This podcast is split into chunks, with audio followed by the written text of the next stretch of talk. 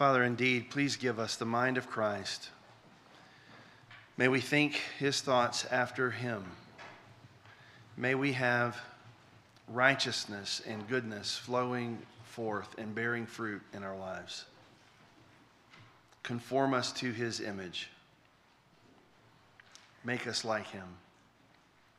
And as we come to your word this morning, open up our eyes that we might behold wonderful things from your law. Incline our hearts to your testimonies and not to dishonest gain. Establish your word to your servants as that which produces reverence for thee. We ask you to do it in Jesus' name. Amen. I can remember as a small child always being excited whenever they would play The Wizard of Oz on television. I don't know how many of you remember this, but a long time ago, um, people didn't have, even before they had VCRs, okay? I, am that old to remember that. Nobody had VC, VCRs. Not many people had cable back then. And if you were going to see an old classic, you had to see it on, on television. And you'd have to wait and you'd have to, you know, set your clock, mark the date, and then be there to watch it. And every now and again, they would show Gone with the Wind or The Sound of Music. And usually, about once a year, you'd see The Wizard of Oz. And as a, as a boy, I can remember being absolutely amped to see the film every time that it came on. But I also remember being more than a little bit terrified by it. Um, as a kid, for some reason, I was always afraid of the Wicked Witch of the West. Is anybody here old enough to remember that? Am I the only person who was? Okay. I, I thought for some reason, maybe it's because it's almost 100 years old now, but it, she was just terrifying. Uh, the characters would be going along on the yellow brick road, and then she would appear from out of nowhere, and it would be completely, you know, mortifying. But the one person that, that you're really not scared of when you're watching that movie, and that I wasn't really scared of, was the wizard himself. Because as we all know, it turns out that the wizard was actually no wizard at all. Sure, there was a lot of smoke and fire and loud sound effects, but it was all just a show. There, the reality behind the wizard was actually just this small, diminutive man behind a curtain posing as a wizard who has great powers when in actuality he was just a complete fraud. His actual powers were nothing compared to what the witches were. And when it came down to it, he could do nothing to protect his kingdom from the witch, nor could he get Dorothy home. He was useless because he was powerless, no real authority, which is why the witch roamed free and nobody could really stop her. What happens in a church when the people come to believe that there's no real authority over them. When they see, for example, other members sinning with impunity, and the leaders and maybe the rest of the congregation stand by and don't do anything about it. Or maybe they see false teachers advancing through the congregation, and neither the leaders nor the congregation have the nerve to step up and to oppose the false teachers. We know what happens in that kind of a situation because Paul tells us in 1 Corinthians 5, where we find that just as leaven spreads quickly through the whole lump of dough, so also does unchecked sin spread quickly through an entire congregation. This is why Paul tells Timothy, 1 Timothy 5, to rebuke an elder publicly so that the rest also may be fearful of sinning. If you let it go unchecked, it's just going to spread through the congregation. So, without that kind of active resistance, you can expect sin and error to spread like gangrene. But what is a congregation to do if they, they think that their leaders are all fire and smoke and special effects, but no real authority to be reckoned with? That's exactly what Paul is dealing with in the text before us this morning. If you haven't already, please open up to 2 Corinthians chapter 10, focusing on verses 1 through 6. Now, if you've read through 2 Corinthians, you know that Paul's tone changes really dramatically in chapter 10. Chapters 1 through 7, Paul talks about the reconciliation that has happened between him and the Corinthians after his painful visit and after the harsh letter that he sent to them. In chapters 8 through 9, Paul expresses his confidence that they're going to come through with their contribution to the poor saints in Jerusalem. But in chapters 10 through 13, it sounds like Paul has a bit of a chip on his shoulder. His rhetoric becomes really sharp as he begins to confront false teachers who are still influencing the church. The false teachers are directly challenging Paul's authority, and some are concluding, some people in the church are concluding that there's nothing to Paul but just a weak man behind a curtain. And so Paul spends these final chapters of this book disabusing them of that notion. And in these six verses of chapter 10, Paul will begin asserting his authority and correcting their error. And so you're going to see correction on two different kinds of levels here. You're going to see correction through appeal in verses 1 through 2, and then correction through warfare in verses 3 through 6. So correction through appeal, and then correction through warfare. So, first of all, correction through appeal. Everybody look at verses 1 and 2. I, Paul, myself, entreat you by the meekness and gentleness of Christ, I who am humble when face to face with you, but bold towards you when I am away. I beg of you that when I am present, I may not have to show boldness with such confidence as I count on showing against some who suspect us of walking according to the flesh. Just a reminder here at the outset you see, Paul in verse 1 is speaking in the first person singular, but in verse 2, he begins speaking in the verse, first person plural. So when you start here, Paul often will be in this mode where he talks about we and us, but he means I and me. He's using that special um, apostolic we when he's talking like that. So he's really talking about himself here when you see these first person plurals. But what becomes really clear in these two verses is that Paul is dealing with some outsiders who've made inroads into the Corinthian congregation and have set themselves up as rivals to Paul, and they're disdainfully comparing themselves to Paul. And it looks like they've had a good amount of success at lifting themselves up over Paul, in, in the eyes at least of at least some within the congregation. And so this has forced Paul at this point in the letter to take them on directly and to answer criticism that he is weak and servile, that he lacks apostolic power, and that his refusal to accept uh, monetary support from the Corinthians is some kind of uh, weakness on his part. Commentator David Garland is describing these opponents in this way, and I'll just say this.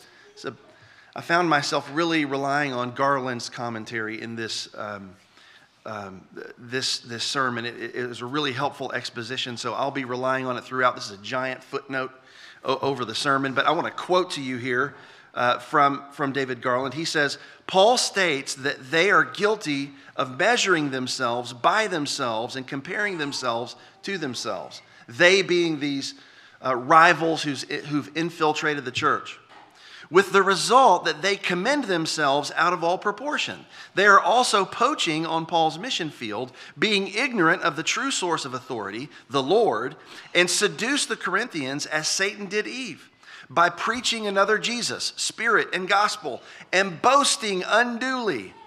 He explicitly brands them as false apostles, deceitful workers, and emissaries of Satan who have only disguised themselves as apostles of Christ. It's really fascinating because Paul never actually names these people. You know, in some books, there'll be false teachers that he will refer to by name, call them out. But he never does that in this book. He just refers to them in verse 2 as some who suspect us as walking according to the flesh.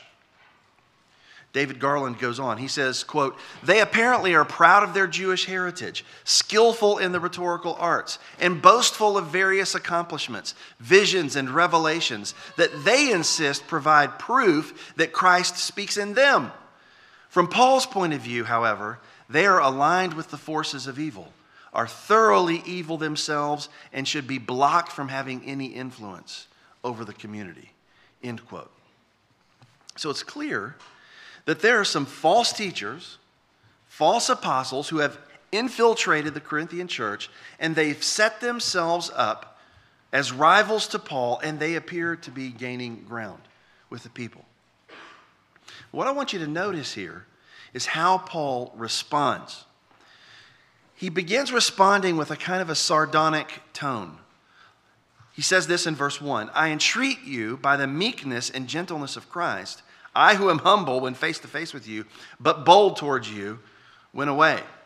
And you have to skip forward to verse 10 to pick up on Paul's sarcasm here, because in verse 10, Paul quotes these false teachers, and we learn that they were the ones who were saying that, quote, his letters are weighty and strong, but his bodily presence is weak and his speech is of no account.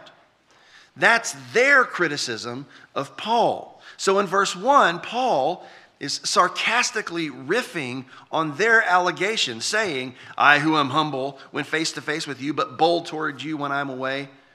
His, his sarcasm reveals that they are looking down on him as someone who is only bold when he is away and writing letters at a safe distance from them.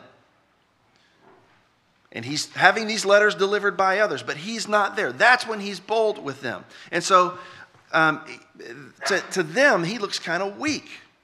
Oh, when you're with us, no confrontation, but then when you're gone, you send us these letters. And a lot of people today have this impression that Paul was this harsh and uncompromising figure who was difficult to get along with. The Corinthians' perspective, at least in this text, is actually the opposite of that. It's as if they're saying, Look, you talk a big game when you're gone, Paul, but when you're here with us, you don't act that way. You're mousy and weak. Lots of fire and smoke in your letters, Paul, but we see the real man behind the curtain when you're with us, and we're not impressed. And so Paul says in verse 2 that some of the Corinthians suspect suspect us of walking according to the flesh. When they say flesh, they're not talking about the sinful nature per se, but they're talking about fallenness. The fact that Paul is subject to weakness and trials and suffering. I think that that's what they're talking about. And you know what, how the Corinthians feel about weakness and trials and suffering. They don't view that favorably. They look disdainfully at somebody who's, you know, saying that they've got all this power as an apostle, yet they're suffering, weakness, trials. They may very, uh, very well be carping about, you know, Paul's bodily weakness that he mentions later in this book. He calls it a thorn in the flesh in chapter 12. So Paul looks physically weak his speaking, we know, is, he has said, is unimpressive. And so he's not projecting this aura of success, at least in the sense that the world would recognize it. And so, of course, in that kind of a situation where they've got a certain set of standards that they think makes somebody look impressive as a teacher and a leader, they've got a certain set of standards that, that don't correspond to biblical standards. And so, of course, they're going to be more impressed by these interlopers who've come into the congregation who look and sound far more impressive and powerful than Paul. These guys are the ones who, you know, they look like they have the truth just because of the way they, they present themselves. They look good, they have the golden tongue. Who needs the Apostle Paul when you have these other good looking guys instead? I don't know if you've seen it yet, but there's this new documentary streaming on Discovery Plus right now about the Hillsong Church in Australia, which now has branches all over the world with I don't know how many thousands of members all over the place. I haven't watched it yet, but I did watch the trailer over the weekend. And the trailer shows the former pastor of Hillsong in New York City He's now been disgraced and removed from his position because of an, an adultery, sexual immorality. But it shows him in this trailer walking around and cavorting with celebrities. And in one photo, he's walking along the street in shorts with no shirt on. And this guy has movie star good looks. He's really chiseled, tanned, And he's got these shorts on, no shirt, and his shorts are so low, he's barely covering himself. And this is how the guy presented himself when he was still a pastor. And a couple of nights ago, I was reading one writer who was commenting. She said this This is clearly a man who cares a lot about his body and about his presentation. Did no one think that this, this was maybe a red flag for a pastor? Long before the guy broke his marriage vows and committed adultery, it was very clear that he was way more concerned about his looks and reputation and about being cool and associating with celebrities. He was concerned about all of that in worldly terms, then more about that than he was about actually following the way of Christ. Why didn't anybody notice? We have to be very careful, brothers and sisters. There are certain kinds of people who can get very far in church leadership just by being good looking, charismatic speaker,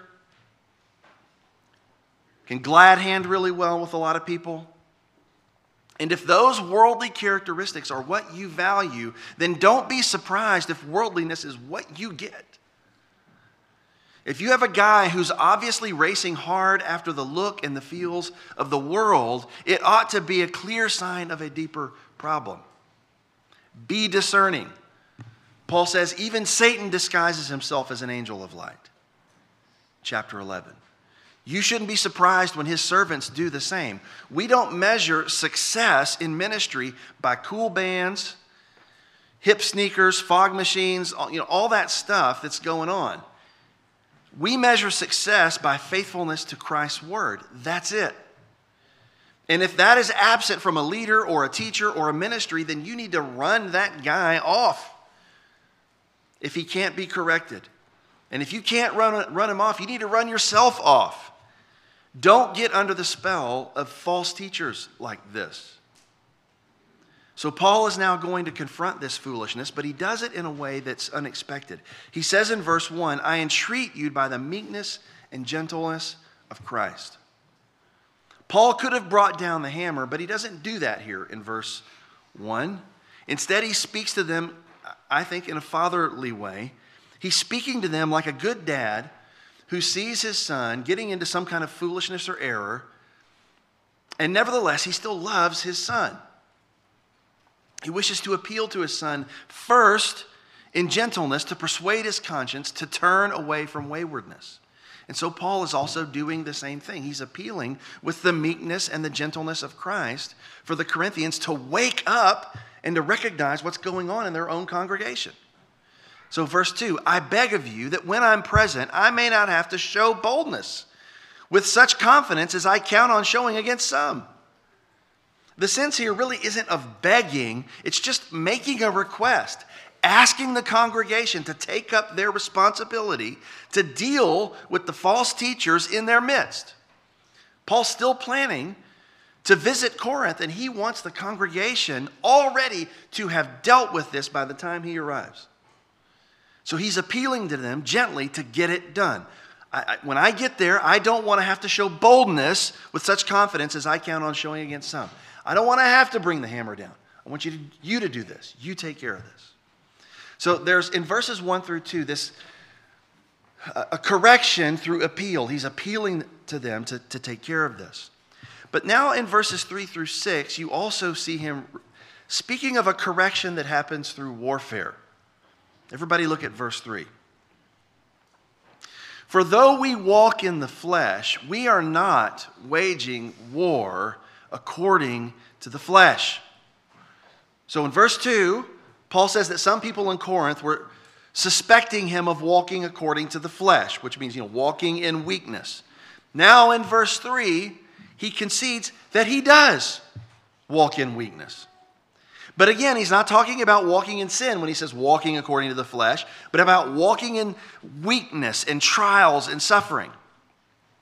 And so there's this very real thing about Paul's presence that makes him look unimpressive. Whether it was his thorn in the flesh, maybe it was his unrefined speaking skills, or something else, the Corinthians thought he looked weak. And Paul says, I am. It's true. But though I'm walking in the flesh, I'm not waging war according to the flesh, which means even though I'm walking in weakness, I'm not waging war with weakness. What does he mean by waging war? Obviously, he's not talking about literal war, he's speaking metaphorically here. So, waging war is a reference to how he conducts his ministry as an apostle. And it's often a fight because there are opponents in ministry. Paul wants to make sure that the Corinthians understand that even though his flesh is weak, he's not weak. He's not relying on flimsy human resources that are devoid of any divine power to carry out his ministry, nor is he resorting to shameful and underhanded ways to achieve victory in these conflicts. Which means that even though he is weak in so many ways, it would be a grave mistake to think that his ministry is weak, because it's not weak. This word that's translated as waging war, it's this Greek term Strateuometha, our, our English word strategy, comes from this Greek word group. But in this context, the term introduces and describes the three stages of campaign, uh, of a war campaign in ancient siege warfare. It's difficult to see here in English, but it's really clear in the original that Paul is spelling out three stages in three dependent clauses that show up in verses 5 and 6. So, the three stages of uh, uh, a siege and campaign warfare would go like this it would involve destroying defensive fortifications, taking captives, and punishing resistance when the city is finally brought into submission. Those would be the three stages. And Paul is saying that even though he may be walking in a way that appears weak to these people, he fights with strength. He's doing all three of these things. He's destroying defensive fortifications, he's taking captives, and he's punishing resistance. Verse 4 For the weapons of our warfare are not of the flesh, but have divine power to destroy strongholds. Now remember, Paul's warfare is a metaphor for his ministry, which often involves conflict with opponents. And Paul says that his weapons in this fight are not weak. He's not charging hell with a water pistol here. It's not like he's trying to start a land war in China with, you know, slingshots and a couple hundred troops. Paul is armed to the teeth, he says. He's got nukes in his back pocket. In fact, where the ESV says that his weapons are divinely powerful, the original says literally, his weapons are powerful to God which means powerful in the eyes of God. It was a Hebrew idiom for expressing the superlative. If the weapons are powerful in the eyes of God, then there could be no, couldn't be, possibly be any more po- uh, powerful weapon. This is the ultimate weapon. These are the weapons that Paul brings to the fight. He is indeed spiritually armed to the teeth. That's what he's trying to say. He says that his, his weapons are powerful enough to destroy strongholds. Now, when you think of a, a stronghold in the ancient world, you need to think of a stone tower, maybe of um, a wall surrounding this, high stone walls, wide enough to where warriors could walk around on a walkway on top of it and defend a city. And the job of the army laying siege to that stronghold was to breach the wall somehow. Usually, this would involve siege engines, which would allow soldiers to scale the walls, maybe you know, jump over um, and enter into the city. But Paul says he has weapons strong enough to tear the walls down. so don't think 2 Kings 18 through 19, where the Assyrians are laying siege to Jerusalem, but they never get into the city. the walls are standing. Think of Joshua chapter 6 where God gives divine power to the voices of his people to make the walls of Jericho fall down flat. That's what Paul has. He's not charging hell with a water pistol, he's got lightsabers and Death Stars in his arsenal. Paul said this in chapter 6. He says, he's talking about his ministry. Using the same kind of imagery. He says, We put no obstacle in anyone's way so that no fault may be found with our ministry. But as servants of Christ, servants of God, we commend ourselves in every way by great endurance in afflictions, hardships, calamities, beatings, imprisonments, riots, labors, sleepless nights, hunger. Sounds like weakness, doesn't it? Sounds like walking in the flesh, doesn't it? By purity, knowledge, patience, kindness, the Holy Spirit, genuine love but then look what he says by truthful speech and the power of God, with the weapons of righteousness for the right hand and for the left. Weakness and power all at once. And so, this warfare, in this warfare metaphor for Paul's ministry, the weapons are mighty in the sight of God. A, these weapons are a metaphor for Paul's preaching of God's word. Paul doesn't literally have a sword in one hand and a shield in the other. That's not the point. He's got the sword of the Spirit in one hand and the shield of faith in the other. He's waging war against God's enemies with the Word of God, and there is no fortress and no enemy that can withstand the Word of God. If Paul's opponents think they have built themselves ramparts and battlements high enough and strong enough to keep Paul out, they are gravely mistaken about this. They're not going to be able to resist when he shows up. I, I love old westerns. Uh, there's one that came out about 25 years ago. Some of you have seen um, about Wyatt Earp called Tombstone.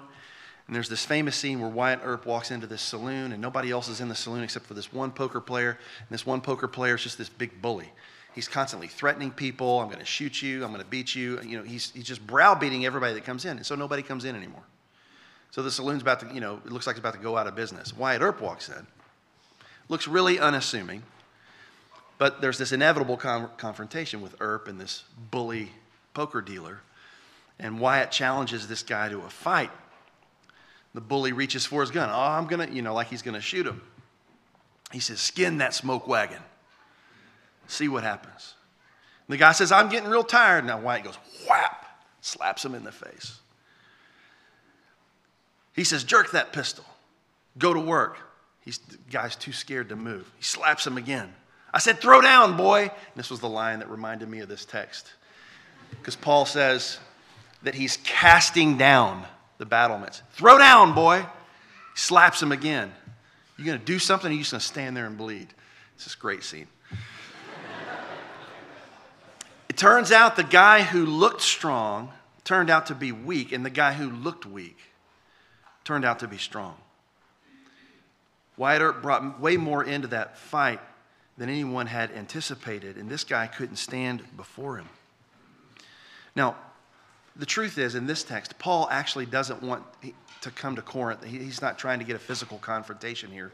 He actually doesn't want to come to Corinth and throw down with the opponents at all. But Paul can throw down with the best of them when he has to. And his weapons are powerful before God, literally to throw down strongholds. And here's the thing you and I have those same weapons in our hands. We, we're not apostles. We're not receiving direct revelation from God like, like Paul was. But we are spirit filled Christians. And we do have the Word of God in our hands and in our hearts. And we have everything that we need to cast down the strongholds. So the question is what are these strongholds symbolizing in this, this battle that we're waging? We'll look at verse 5. We destroy arguments and every lofty opinion raised against the knowledge of God and take every thought captive to obey Christ. In verse 4, Paul says that his weapons are powerful enough literally to cast down strongholds, and now he uses the same language of casting down in verse 5 to say that he's casting down arguments and every lofty opinion raised up against the, the, knowledge of God. So it's very clear that Paul's war is not on people, but on the arguments. Paul is not trying to destroy people, he's trying to destroy their teaching. He's aiming his weapons at the walls of error and false teaching that have been erected around God's people. these walls consists of intellectual arguments that people construct to shuffle off the truth of the gospel. These are conceptual barriers that they erect to rationalize their rebellion against Paul's authority and thus against God's authority. It's interesting that the ESV says that Paul is tearing down every lofty opinion raised up against the knowledge of God. Literally, it's every height that's raised up. And it, it's a, a metaphor again for a raised rampart or a high wall built up as a defensive fortification. But in context, it's clear that the defensive fortification stands for false teaching.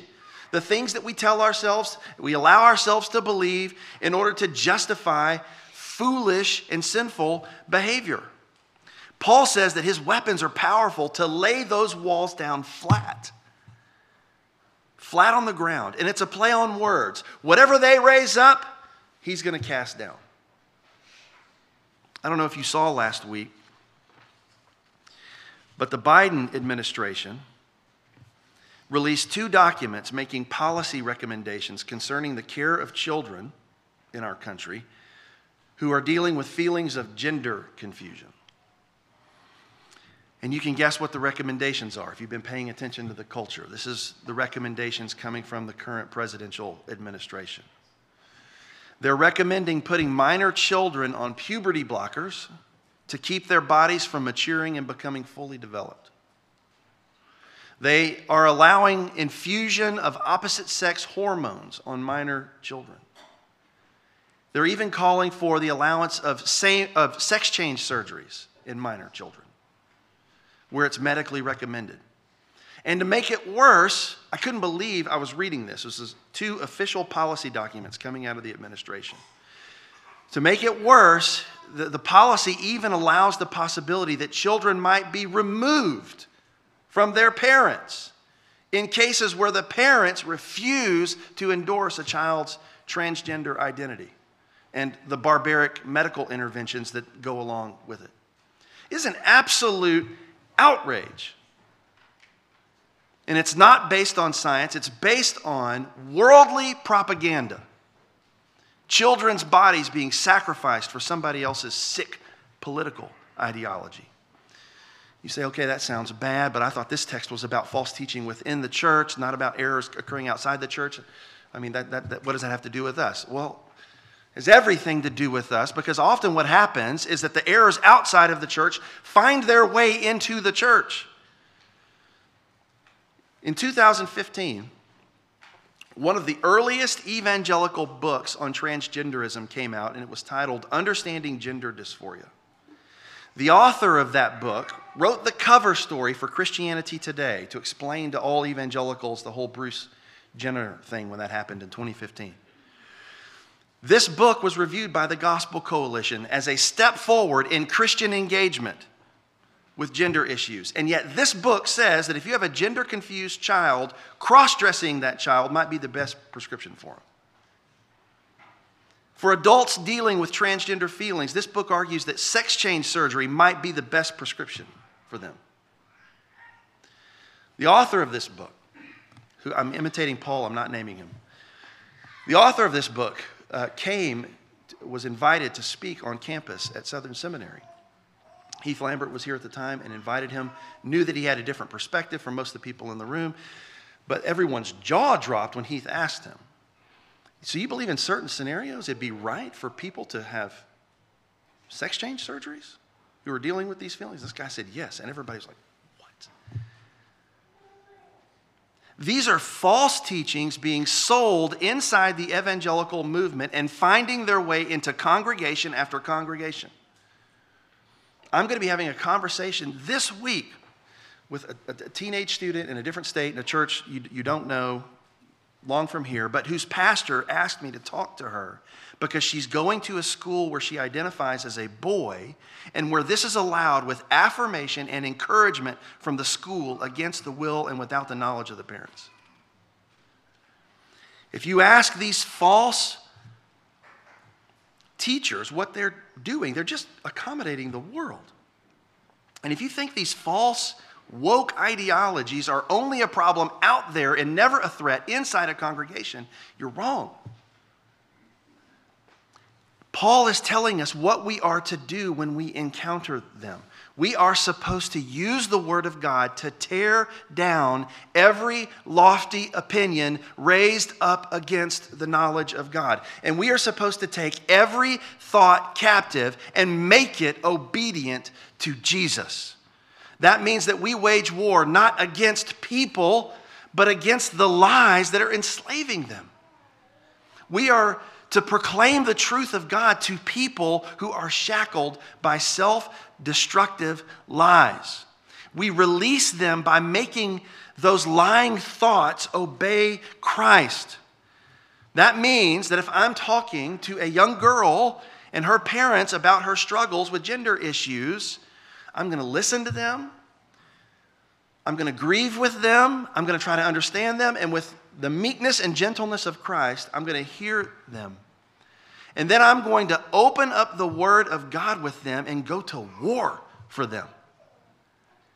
I'm going to say that in the beginning, God made them male and female. God's beautiful and distinct design of male and female bodies is a good thing that He has created for our flourishing. God made, I'm going to say, God made your female body, and your body isn't lying to you about who you are.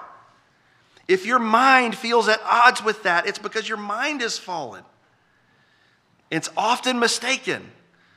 It's the same, it's the case with all of us. We're off, all of us have fallen minds. We're often mistaken about ourselves. I'm going to encourage her to trust Christ, to cling to Him for power to overcome whatever dysphoria she's feeling. And I'm going to encourage her to resolve whatever conflicts she feels in a way that doesn't destroy, but affirms what God has revealed through her body about who she is. That's what I'm going to say to her. In other words, I'm going to fight for her in the meekness and gentleness of Christ, and I'm going to fight for her parents and put as many weapons as I can in their hands to work on pulling down the strongholds of sin and error and false teaching threatening their daughter. That's how we fight. We don't fight against people, but for people. We try to destroy the lies that are enslaving them. But there's one more thing here. Look at verse 6. What if these false teachers, infiltrating, disturbing the church, don't repent? What if others follow up after them, clinging to this false teaching? They don't repent after being confronted with the Word of God. Paul says, being ready to punish every disobedience when your obedience is complete. What does he mean by punishing disobedience? Again, this is not physical confrontation. The, the only punishment that we have here is excommunication. That's what Paul instructed the Corinthians to do in 1 Corinthians 5, you'll remember. To deliver the unrepentant sinner over to Satan for the destruction of his flesh, so that their spirit might be saved in the day of Christ Jesus. And that's what he's ready to do here when their obedience is complete. And by that, I think he's trying to say he wants them to do what they're supposed to do as a congregation. He doesn't want to preempt the congregation's discipline. He wants them to do it themselves so that they can be in concert with him when he arrives. He's ready to punish every disobedience when their obedience is complete. So you're seeing two modes of correction here a correction through an appeal, then Paul starts describing correction through warfare. He is an apostle, is prepared for that warfare, but I think any person following him has to be ready for that warfare. So let me say three things in conclusion as you think about applying this to your life. First thing is this God calls churches to mind the boundaries when it comes to doctrine. To me, that's one of the clear things that's in this text. Think about this Paul is an apostle of the Lord Jesus Christ. Jesus said that he had appointed Paul as his chosen instrument to bear Christ's name before the Gentiles. Paul has an authority as an apostle that very few people who have ever lived could claim. He could have brought the confrontation with these false teachers himself, and yet he still wants the congregation to deal with these false teachers before he even gets there. Why is that? It's because the congregation's responsibility is to mind the boundaries when it comes to doctrine. The congregation, led by faithful elders, is supposed to recognize false doctrines when they hear them and confront them. This is what Jesus commanded us to do in Matthew chapter 18. It's what Paul commanded the Corinthians to do. 1 Corinthians 5, it's what Paul commanded the Galatians do, to do in Galatians 1. It's what he's telling the Corinthians to do again now in 2 Corinthians 10. I don't want to have to have this congregation when I get there, this confrontation when I get there. I want you to have already done it when I get there. Second thing is this our main weapon in confronting false teaching is the Word of God. That's it. When Paul describes the full armor of God in Ephesians 6, there is only one offensive weapon that's listed there the sword of the Spirit, which is what? It's the Word of God. Hebrews 4:12 says that the word of God is living and active and sharper than any two-edged sword, piercing to the division of soul and of spirit, of joints and of marrow, and of discerning the thoughts and intentions of the heart. The reason that Paul is confident that he can tear down strongholds and take every thought captive and make it obedient to Jesus is because he knows he has the living and active word of God. We're not apostles, but we have the Word of God too in Scripture. Every word of it is God breathed. This word has a self authenticating power that overcomes every argument and teaching raised against it through the Holy Spirit. Is there a time for apologetics defending the integrity and authenticity of the Word of God? Yes, there is. But you can open up this Word and speak this Word into people's lives, and it has a self authenticating power that breaks down strongholds that they can't stop. When God decides to powerfully confront someone with His word, there's no one who can stay His hand. He will overcome all opposition with His word. That's why we have to be people of the word. It has to be our daily bread, it has to be the means by which we tear down the strongholds. That's, that's what we have to offer to the world. Third thing is this when it comes to tearing down strongholds, we've got to tear, tear down the strongholds of our own heart with the word. The truth is that arguments and speculations against the knowledge of God aren't always out there. They're sometimes in here. And sometimes they are in our own hearts. Anybody here find themselves dealing with doubt, anxieties, fears, anger, entrenched patterns of sin that are flowing out of entrenched patterns of sinful thinking? I'm dealing with that. How are you fighting against that in the moments that the confrontation comes to you? There are things going on inside your own heart that need to be confronted. How are you going to do that? You're going to do it with the Word of God. You are going to have to preach the Word to yourself and to take your own thoughts captive to make them obedient to Christ. I start having, if I start having physical difficulties, I start dealing with anxiety. You know what I have to do in those moments? I have to say, Psalm 34. Many are the afflictions of the righteous, but the Lord delivers them out of them all.